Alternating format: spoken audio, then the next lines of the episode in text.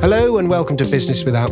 My name's Dominic Frisby, and this week we continue with a bite sized episode taken from our conversation with Tom Graham. Now, if you caught last week's episode, uh, you would have heard just how articulately Tom spoke about a range of topics. So much so that Dee, our producer, decided to save his favourite part of the conversation for its own mini episode, speaking about one of uh, his and my uh, favourite subjects, uh, and one that's on the tip of everyone's tongue at the moment cryptocurrency.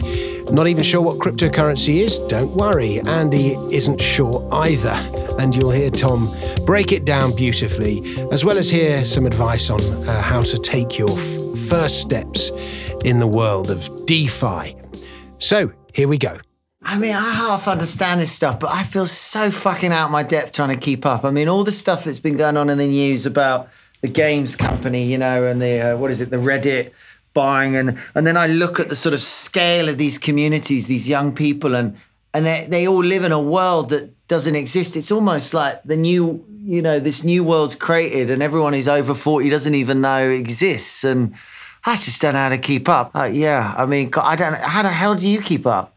Uh, to, uh, embarrassingly, um, uh, I liked a bunch of things on Google News, and um, maybe once a day I go and scroll through the feed that it pops up to me, um, and there's a bunch of uh, in, like daily articles across that kind of, of the, the, blockchain stuff, and then I listen to a lot of podcasts, um, maybe 20, 30, 40 different podcasts. Uh, and you can get through them if you listen to them very quickly, like on three and a half speed or something like that. Um, so that's uh, that's where the real substance is, to be honest, because um, mostly print. Anything you find in print is kind of saying the same stuff, the same headlines over and over and over again, right? But podcasts are um, really substantive. You know, get two experts talking about something. What's the best way to play DeFi? Um, currently, uh, I would say that um, there are some simple applications uh, like Compound, which allows you to borrow um, stable coins against. Um, so you put up your Ethereum as collateral and you borrow stable coins against that. Um, and then you could use those stable coins to um, uh, buy more Ethereum.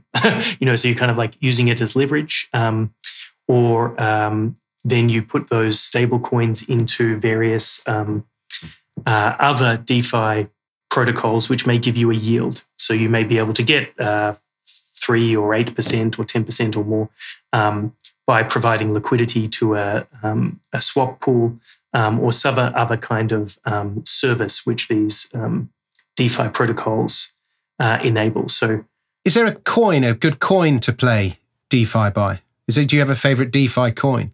I think the simplest game to play in DeFi, and, and people talk about you know like playing it like it's a computer game, right? Uh, would be that um, if you bought some Bitcoin and then you turned it, you wrapped it on the Ethereum network to get um, WBTC. So you've taken your BTC, which is your Bitcoin, and you have um, uh, got from that, you know, you've, you've transferred that to the Ethereum network, and now you've got WBTC that exists on the Ethereum network. You stake that as collateral on Compound. So now you've exposed to the price rise in Bitcoin long term. So that's a good asset to have.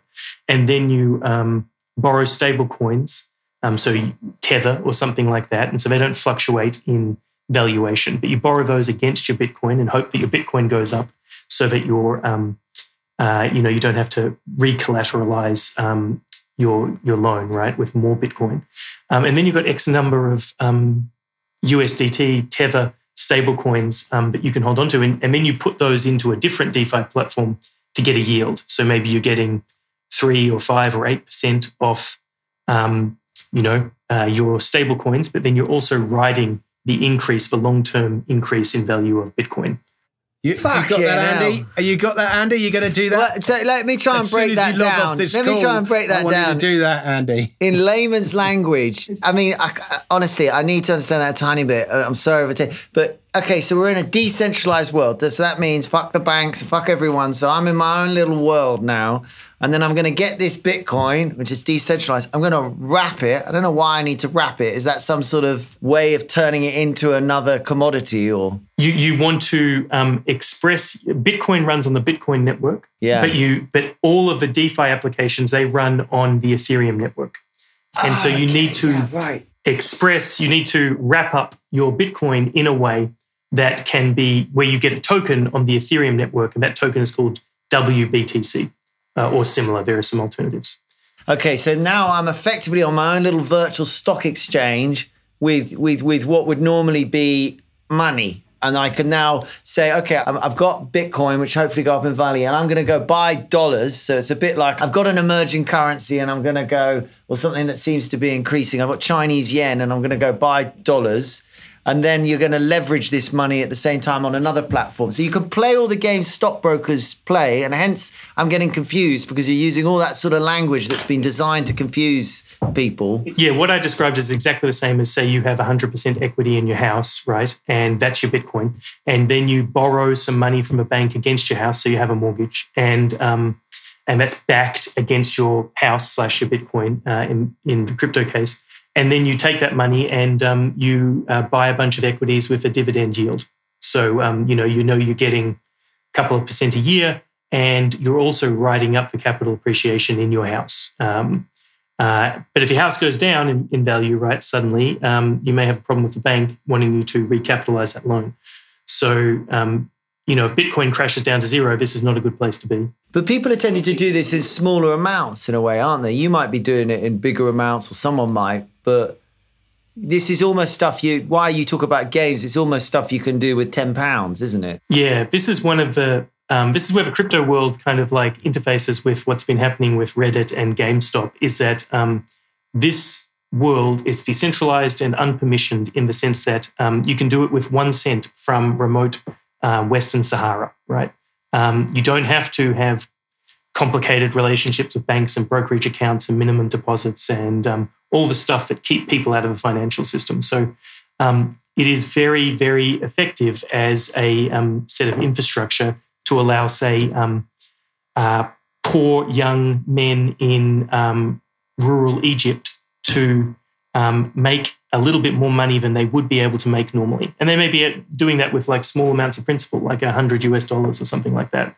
But the fact that they can get access to financial products that deliver a yield or in, in some way go up or have some benefit in the way that we like take for granted in the Western world, this delivers like incredible outcomes in terms of um, lifting people out of poverty and changing the realities for people in places like you know Alexandria in Egypt or, or something like that. So And it's as complicated as learning to play a Sony PlayStation game, isn't it? It's like you've got to learn some rules, you know, it'll take you a while to work it out, or you go into a casino, you know, and whatever. I mean, Dom is the oldest man in crypto. Do you do this shit? No, I don't get it. I, I just am out of my depth, and and I do. You know, I'm, I'm pretty good, I think, with Bitcoin, but I just get even just doing one of these schemes where you lend your Bitcoin out and get five percent worries me because I just think, well, what happens if they go bust and they run off? And there have been examples where this has happened, and you know, I prefer just to own coins and hope they go up. and so do you do you put them in kind of a cold storage wallet that's Yeah, yeah. I That's got your- I um I I got hacked way back in the day and I lost a lot of bitcoins. I'd be a gazillionaire now, unfortunately. So I learned my lesson the hard way. Mm, yeah, wow, wow, wow. That is um there, there are many, many stories. Uh the further you go back in time, um The worse uh, it the, gets. the yeah, the larger the stories are in terms of monetary value. Do you see that guy searching the dump? That bloke's been looking for his stuff for seven years. yeah, yeah. I mean that story's been going around for years, and he, he just that poor guy. But I mean, there was a an exchange. The first sort of official Bitcoin exchange was called MT Gox, and it was such a hodgepodge operation. And it's just one of those things: right place, right time. And the people who ran it were just way out of their depth, and everyone was just too lazy. They just, you know, you think you leave your stocks with your stockbroker, you leave your bitcoins on, on your Bitcoin exchange, and they all left them there. And the exchange got hacked. And and I think it was 1.4 million bitcoins got stolen, which at the time was about one fifteenth of all the bitcoins that existed, or sorry, one tenth of all the bitcoins that existed. And you know, they were all stolen. And there would have been people on there who would have paid, you know, $1, $5, $10 a Bitcoin. Maybe they invested 10 grand into Bitcoin. They might have 10,000 Bitcoins as a result. 10,000 Bitcoins today, I don't even know what 10,000 times a lot 40,000 is. It's, it's, it's, it's, it's, it's, uh, I think of 400 million it would make you. But, you know, uh, just an, an extraordinary sum of money that not, wouldn't just change your life, but the life of all your descendants for the next 10 generations. You know, it's so much money. And these guys, you know, they all did it. They were in at the right time. They did everything right, and they just didn't take control of their bitcoins, and they, they've lost them to some hacker. And you, you know, I bet uh, uh people have committed suicide because they just know that they're never going to make that money back then never have an, a chance like that again. Part of the problem, though, is, is you look back at the past and you say, oh, you know, it's too late for Tesla stocks, or, you know, Bitcoin's gone up 27 times just in the last two years. So I've missed the boat. But I remember this old Indian client uh, I had who, who I, I, said, oh, why don't you put some of your money into London property? And he said, Andrew, for 50 years I've been looking at London property, and every year I've said, it's overpriced. and he says, after 50 years, I can't fucking do it now because I've been wrong for 50 years. And I was like, it was some, you know, some time period like that. I feel a bit like that with Bitcoin. The intelligent people I'm talking to are kind of like, you haven't missed the boat. Just get on the boat. Okay, greed is a fucker. Like you wish you'd made 27 times your money and your problems would be over. But would you have? Do you know? Would they just be sitting on a, a, database somewhere and you you'd be feeling like you're rich and then you die and you, you, your descendants would never get the keys or whatever? Yeah, I mean, there's my first email about Bitcoin was when it was 22 cents. It was December 2010. And I looked at it, I thought, oh, that's a good idea. It was just some newsletter I read mentioned it. And then about six months later, people started sending me Bitcoin because at the time I was writing a lot about gold and why we need money reform. And people started sending me Bitcoins to, that's what people used to do. They would send you five bitcoins or something. You know, five bitcoins is, is 200 grand today, but they would send you five bitcoins to you know, get you interested in the tech. And I would look at it and I remember, you know, uh, one of my sort of disciplines as an investor is not to buy stuff after it's doubled. And it would go from $1 to $2 to $4 to $8. It kept doubling. and went all the way up to $32. And I was like, I can't believe I've missed this. And then it went from $32 all the way back to $2. and uh, and then it just carries on going up. And I remember it went went to hundred dollars, and I was actually interviewing Tyler Winklevoss on a on a podcast. He was the guy that that you know one of the Winklevoss brothers, the guys that supposedly invented Facebook, and they got the huge payout from Mark Zuckerberg. And the Winklevoss twins were buying Bitcoin at hundred dollars, and I remember thinking they were mugs.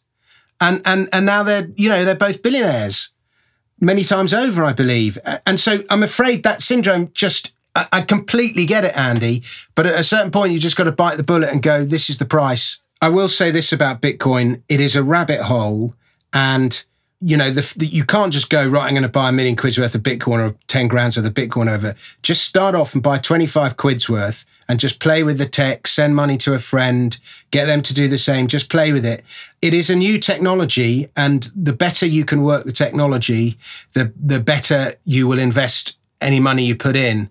And even if it doubles in price in the time, you know, in the week that you're learning the tech, well, just swallow that because, you know, if you don't know the tech, you get hacked, things go wrong. Are you a mathematician, Tom? Because I noticed that I could, could never do pure maths. I could do physics, but I need it to be physical. And I, I struggle with the, a lot of the coins that we, you know, some of them I learn about through you. It's all just, it just ends up, it's all virtual. It's, it's just all sort of air. This is this is funny actually because I was a I was very good at math in school, and then I went to law school and became a lawyer. And um, as a profession, everybody in law pretends that they're not good at maths. It's like a point of pride, right? Um, so uh, for a long time, I didn't do any math whatsoever, and then um, uh, you know you had to learn the financial literacy equivalent of, of basic math, right, to um, be able to think about crypto, um, basically, right? So, so I had to work that out. And then running companies obviously takes um, a fair amount of accountancy and that kind of stuff. So um, that that basic stuff definitely, um, but uh, kind of more pure mathematics and stuff like that, I, I never really went down that route. But you you seem more comfortable. I mean, you were an advisor on this, reading white papers and stuff. I mean, is that do you fall that more in the law category or is it more mathematical? I mean, that's a weird question, but which bit of your brain you find is sort of making decisions?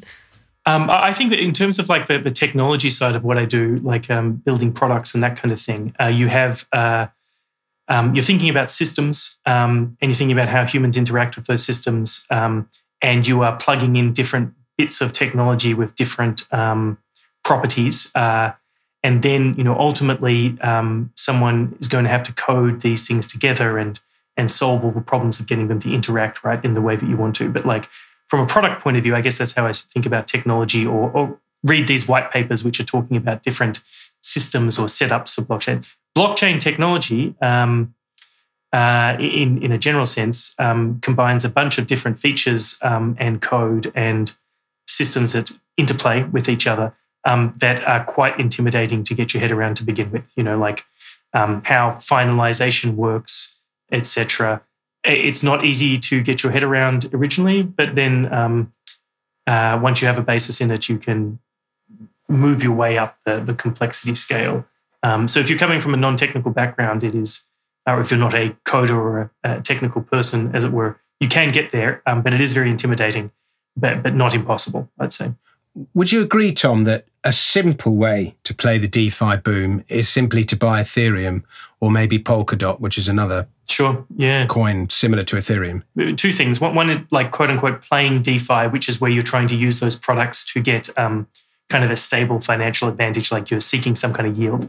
Um, alternatively, if you just want to speculate um, uh, to take advantage of the interest in DeFi, then Ethereum is a pretty good bet or Polkadot. Uh, you're spot on, I think go and learn about this decentralized finance and play the game. It's not just about Bitcoin. There's all sorts of shit moving around. Read the stuff, follow the form, you know, play a game. But but you know, it's the old rules of gambling, isn't it? Remember that, you know, investing is a lot like gambling. Don't don't spend more than you can afford. You know, don't put your yeah, family at risk. Put a grand on the table and say, look, if I fucking lose it all, I don't care. I've burnt it in a restaurant or, you know, whatever in my life, you know. Well, that was Business Without. Join Andy Ayrey and me, Dominic Frisby, for another episode next time.